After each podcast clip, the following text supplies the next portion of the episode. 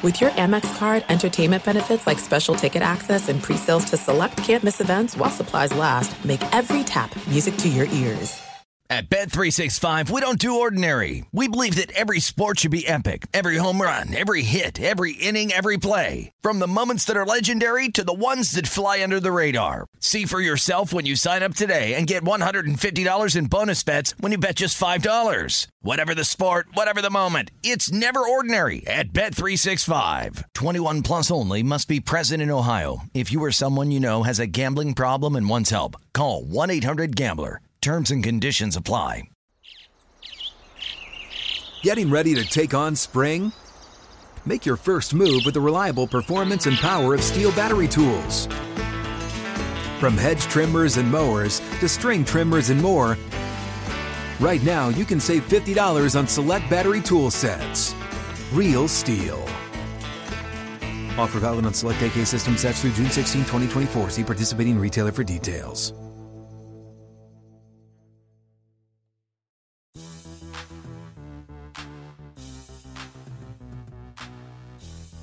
What's going on, and welcome into a game day edition of the Pelicans podcast presented by SeatGeek. I'm Daniel Sallerson, along with my co host Jim Eichenhofer of Pelicans.com. Pelicans welcome in the Philadelphia 76ers tonight for the first time this season. Pelicans are home for just one game and then back on the road on Sundays. They take on the Cleveland Cavaliers. To get us ready for tonight's game between the Pelicans and the Sixers, we welcome in Brian Seltzer, who does everything for Sixers.com. Uh, Brian, I appreciate the time. How are you? Happy game day. I don't draw up X's and O's. I don't have a stake in wins or losses. But we try to get involved in a little bit of everything, you know? Yeah, but that's not expected from Sixers.com for you to draw X's and O's. But when it comes to that website, it's all you. And we really appreciate you coming on. And you do a great job uh, with the site and all the things you do podcast wise and video stuff. So we figured you're the best man for the job when talking about the Sixers team. And so what's crazy is we are kind of talking about this before we got on is this is the first meeting between these two teams all season. There's 21 games to go for the Pelicans and we're just trying to learn a little bit more about the Sixers. It's kind of crazy how the schedule's matched up where this is the first meeting between these two teams. Guys, I'm really excited for this game. Obviously, the Sixers have not played Zion before, so there's that. But also, Lonzo's having a terrific season. Curious to see his growth and development. And I think for the 76ers, this is, I'm not sure if we're quite here, there yet where we can say this is the quote unquote home stretch of the season. The Sixers play Brooklyn at home next Wednesday. So I think fans are circling that date. But right now, like you said, we're starting to run out of regular season games. 76ers in a really tight race for the top of the Eastern Conference. Joel came back last weekend, should be available tonight. So just getting him back in there. George Hill hasn't played yet. They expect him to be ready soon. So just trying to get all these pieces together, going hopefully what's a long run for the team this year. Yeah, before I get to Jim, um, I want to talk about Joel versus Zion, and the main thing is, is we probably won't see them a lot on each other tonight as far as matchup purposes. But I think for a, a broader perspective, just seeing these two guys on the court for the first time, Zion has never played the Sixers as well, one of the few teams he still hasn't played. So, how intrigued are you by those two guys being on the court at the same time, even though if they are not matched at, at some point in the game? Whether or not they go toe to toe, they are two large human beings who are two of the most exciting basketball players on the planet. So I think that in and of itself creates and generates some excitement. And I'll be honest, like, would it be cool to see Joel and Zion go head to head in a one on one matchup? Yes. But then there's also on the Sixers side the factor of Ben Simmons, and he's been talked about in Defensive Player of the Year conversations. Does Ben use his size to try and go up and contain Zion? Does someone like Tobias Harris, who I think has made great strides on the defensive end and is the starting prototypical four man for the 76ers. Does Tobias Harris get some time on him? So I, I think that, yes, it'd be cool to see Joe against Zion a bit. But for me and the person who follows the Sixers, I'm also curious to see how someone like Ben or Tobias might be able to handle it. Brian, I think people around the league have been impressed by the Sixers this season. I don't think there were a lot of people going into the the year that said, you know, they're going to be the number one seed or competing for the number one seed. I know they've been going back and forth, flip flopping a lot with Brooklyn for that spot. But um, I was curious, in what ways do you think that Doc Rivers has impacted them as far as just them getting to kind of it seems like a different level this year in terms of record and performance? I think that there are some changes or some simplifications, at least at the start of the season, that Doc made. Again, I'm not going to try and pass myself off as an X and O expert, but I think one of the main philosophies was like, okay, you have a player like Joel Embiid, let's run things through one of the most dynamic big men who's in the league and see what happens. Whether or not he's scoring, um, as long as he touches the ball down there, if a team decides to double him, well, then someone's open on the wing. And if a team goes single coverage on him, good luck. I think that was the way that Doc looked at it um, in respect to Joel Embiid. For someone like Ben Simmons, what has been extremely elite at? Getting downhill, putting pressure on you, facilitating, and defending. That's what they wanted Ben Simmons to master. Tobias Harris, they wanted him to be decisive, get back to quick decision making. I think what Tobias has done and what he's been able to sustain and his ability to close out, he's really closed out a number of games for the Sixers this year. The fact that he's been more decisive, which is what Doc had him doing when Tobias was the Clippers, I think that's been a big deal. So I think he's he's looked at some of the key individual components, streamlined things for them, and then that's made the whole better. And then the other part of this is the roster that Daryl Morey and Elton Brand put together and the changes they made surrounding the draft to bring in Seth Curry and Danny Green, namely, um, to help really make this, I think, a, a more logically constructed roster than what it was last year. You mentioned the the philosophy and just playing to the strengths of different guys. One of the things that I noticed, and I think probably a lot of people who cover the Pelicans or even fans looked into in going into this game is um, Pelicans three point defense has been a real big problem lately. And looking up the Sixers numbers, I mean, their percentages are good. They're above average in shooting in three point percentage, but they don't take a ton. I mean, how, how much of of that is is part of their philosophy, and, and is that something that you think, you know, from a Pelicans perspective, we hope we don't see more tonight, but something that they have shifted from game to game depending on who the opponent is and how the defense plays. I think that's part of it. I think part of it too is who's out there for the Sixers. Like the Sixers just went through well, from the start of the All Star game, he missed his first. Well, he missed the game, and then he missed his first game back due to health and safety protocols. Played a game against Washington, got hurt, missed seven games after that. The Sixers went nine and three during that stretch when Joe played 20 minutes. Mm-hmm. And you don't have Joe out there, and he's not getting the line as much.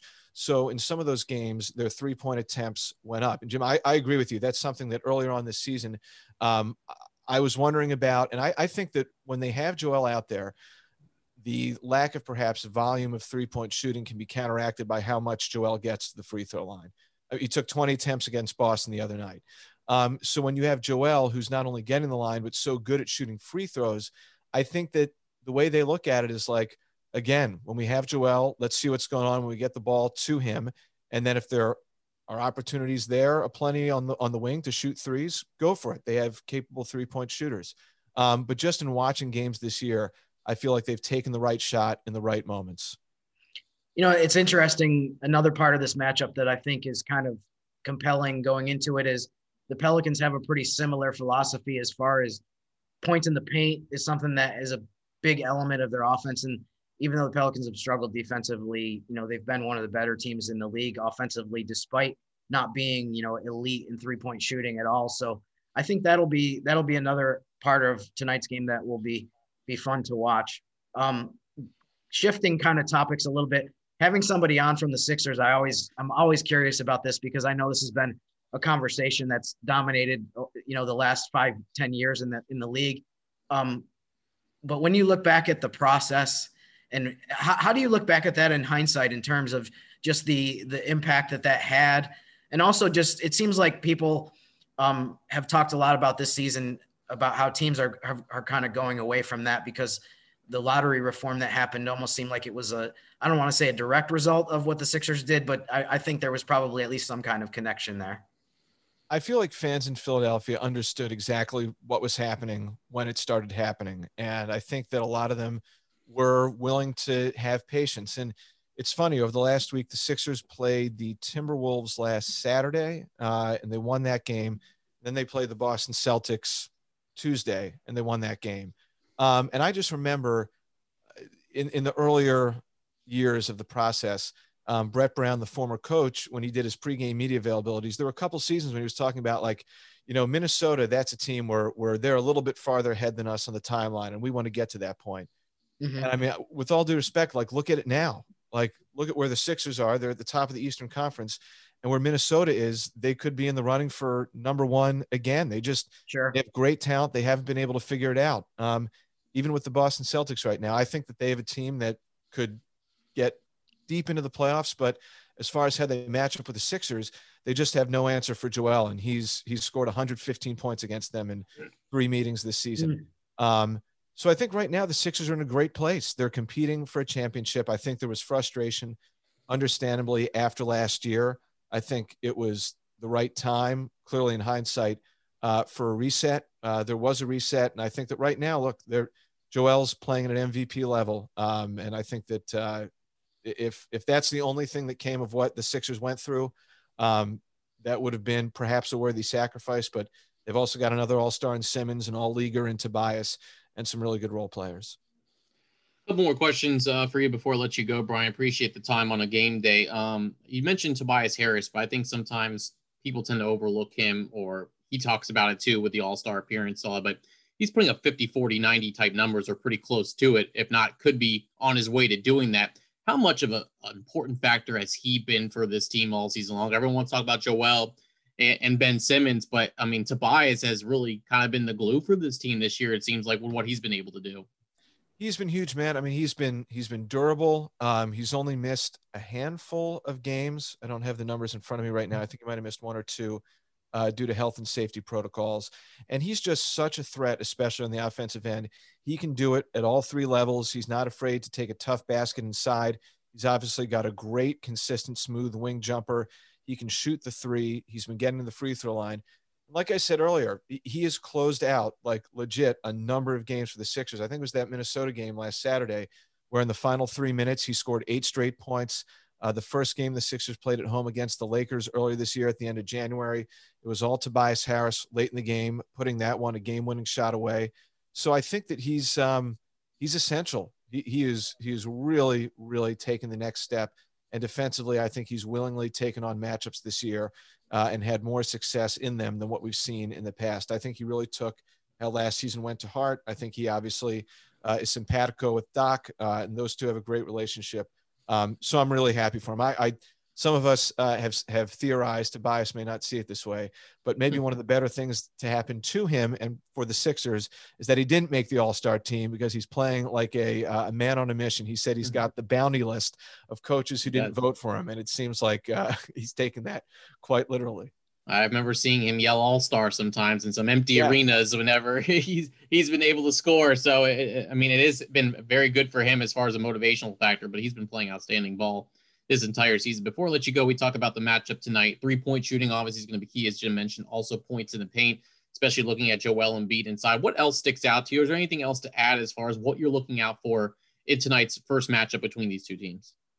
I would just say for the Sixers, it's really going to be important. And I, I think looking longer term, what's going to be fascinating um, is the Sixers. I think you would say they're probably a defensive first team. They're the best defense uh, since the All Star break. They're number two, about a point and a half in defensive rating behind the Lakers for the season. So, in a perfect world for the Sixers, they're on this collision course with Brooklyn, right? At the top of the East, possibly to get the finals.